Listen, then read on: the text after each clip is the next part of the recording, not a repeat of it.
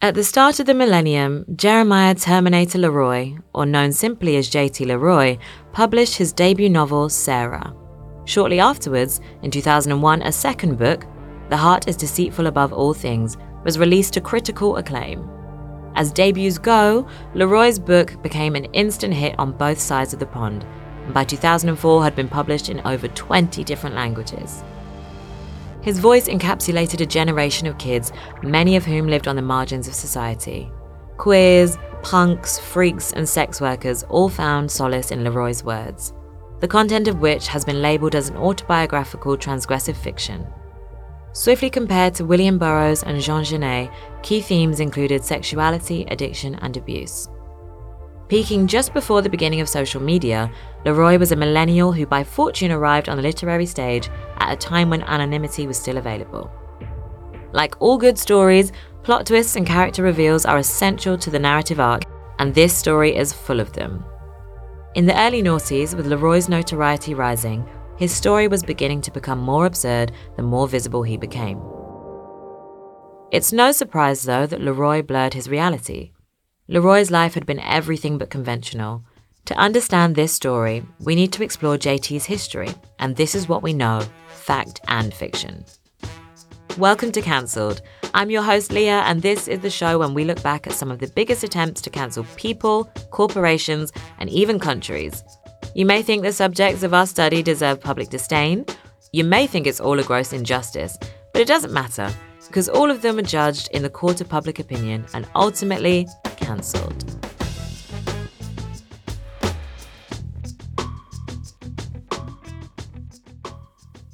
J.T. Leroy was born in West Virginia on Halloween 1980.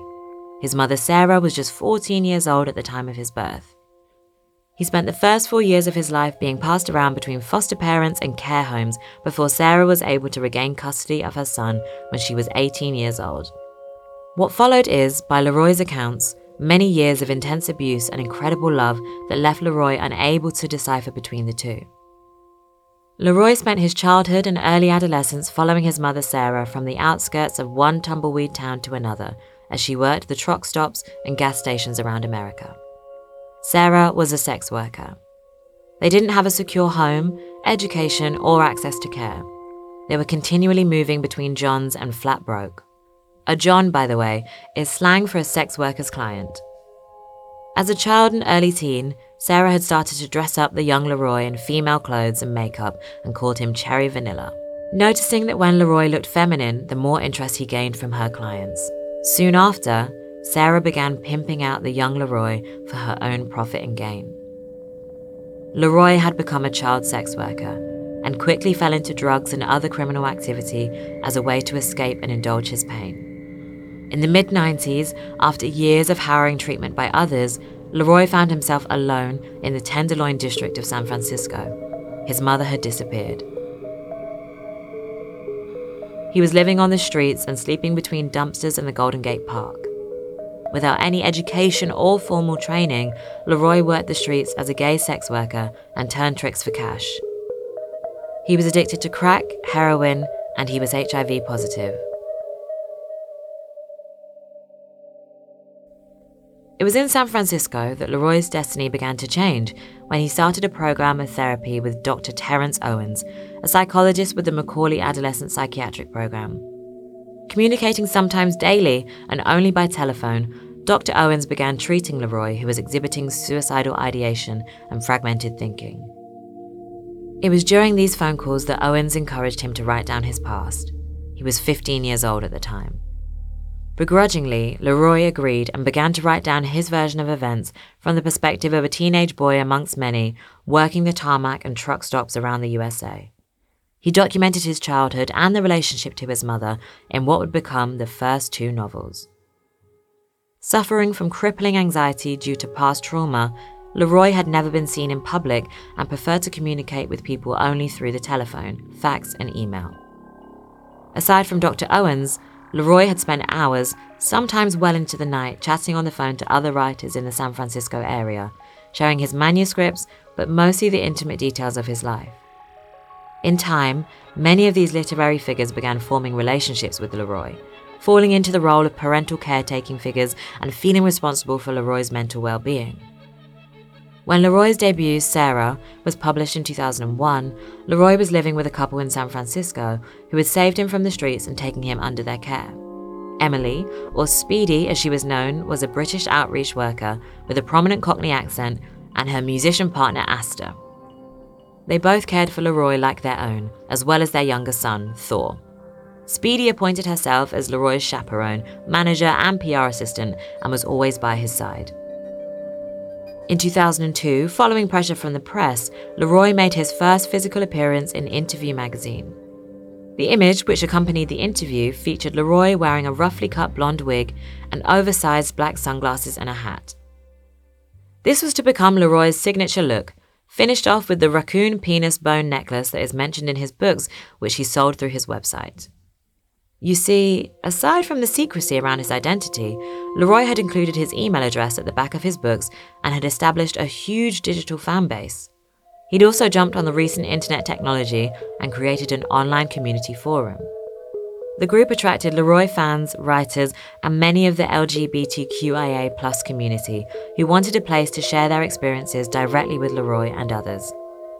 With his fame rising, Leroy began to make more public appearances and photo shoots.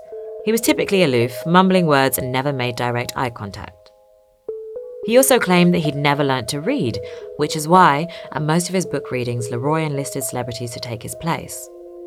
A rostrum of superstars featuring Lou Reed, Nancy Sinatra, Carrie Fisher, and Sarah Bernard all stepped in and supported Leroy whenever they could.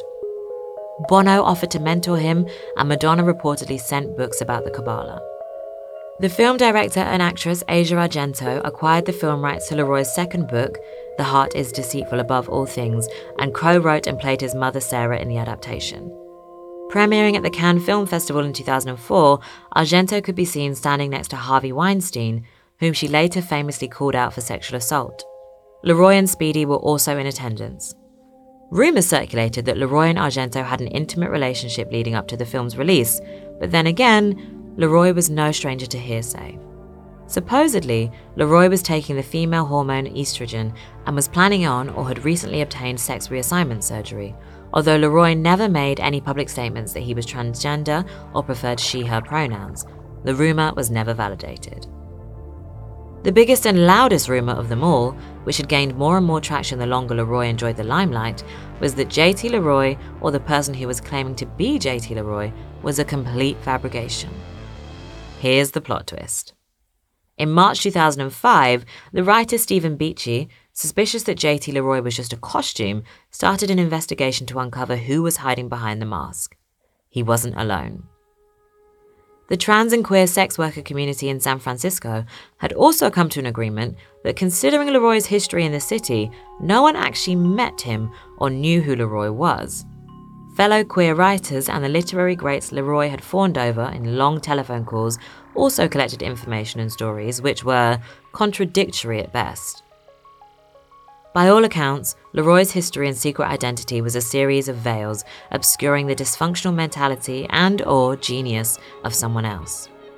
The New York Magazine published an article in October 2005 written by Beachy that implicated Laura Albert, the San Francisco based author, as the writer, creator, and conspirator responsible for JT Leroy. Albert, who he'd already met as Speedy, denied the claims.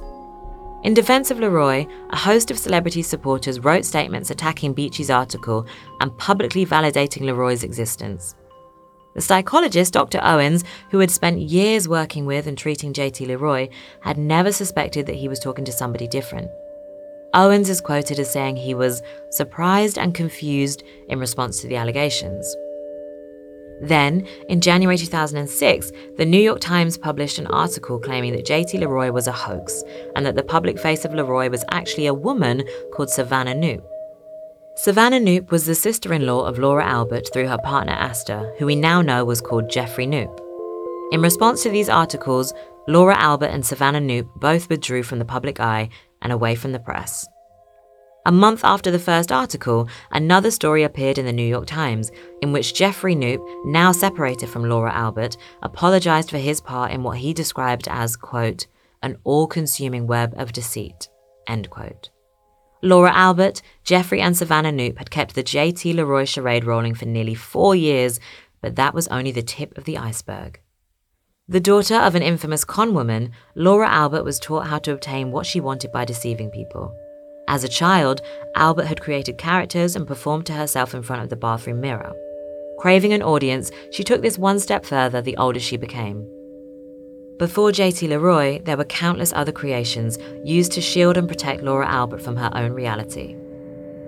It was as a minor that Albert experienced physical and emotional abuse from her caregivers, and later, as a young woman, suffered at the hands of others. Ending up in a group home for vulnerable women, Albert began calling suicide hotlines and used the voice of a teenage boy to share her experiences and emotions. Being somebody else allowed Albert to be intimate and vulnerable and kept a safe distance from the trauma she herself had suffered. When she relocated to San Francisco from New York, Albert met Jeffrey Knoop and they began creating artistic projects together. To make ends meet, Albert took on several jobs, one of which was as a phone sex operator. Finally honed in the ability to mimic other people, Albert was able to flourish within these roles.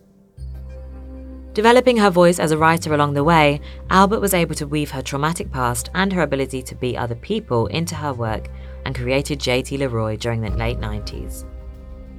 During this time, she began her lengthy contact with Dr. Owens and other writers under her new guise. It was through these literary networks that Albert's manuscripts as Leroy reached the publishers Bloomsbury and eventually the editor, Panio Gianopoulos. By this point, Albert had successfully transformed into Leroy through her writing, phone calls, emails, and faxes, and kept her own identity hidden for over five years. Savannah Knoop arrived in 2001 and, following pressure from Albert and the need to earn some money, agreed to perform as the public face of Leroy. What happened over the next four years is well documented, but their plot fell apart following the article published in January 2006. Shortly after, Antidote the company which had optioned the J.T. Leroy books and films sued Laura Albert for fraud. At the trial, Albert argued that J.T. Leroy was a pseudonym which gave her a channel to breathe and write about her own experiences as an abuse survivor. During the hearing, it was uncovered that back in 2001, Albert had created a corporation called Underdogs Inc., along with her mother, to disguise the fact that Leroy was a pseudonym and signed documents illegally in the name of J.T. Leroy. Clearly, in the court of law, this doesn't bode well. Albert was found guilty of fraud by the jury and was required to pay back Antidote the damages for the contract. The case was eventually settled out of court, and Albert then stayed out of the press for over a year.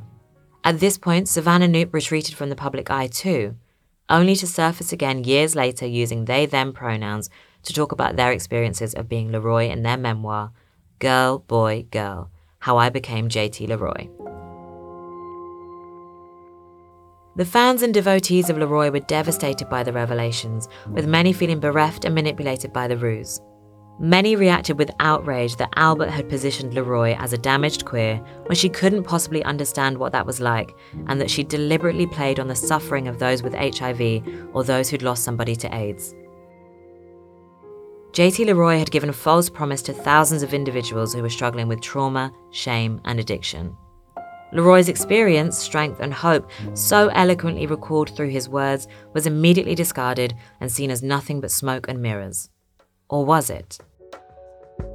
Among all the fraudulent acts and deceit, there is Laura Albert's story. The story of a woman who transcended her own personal narrative and climbed up to the top through sheer persistence and self belief. Leroy allowed the author unprecedented access to an industry notoriously gatekept by men and the inner circle of Hollywood elite. Albert's strength within this story was her ability to play the system by their own rules. The arrival of Leroy caused ripples around the globe. Could the same have been said if Laura Albert had used her own name when penning those books? Undoubtedly no. Today, Laura Albert signs the books as herself and is still in communication with Dr. Owens. Leroy was cancelled, but Laura lives on.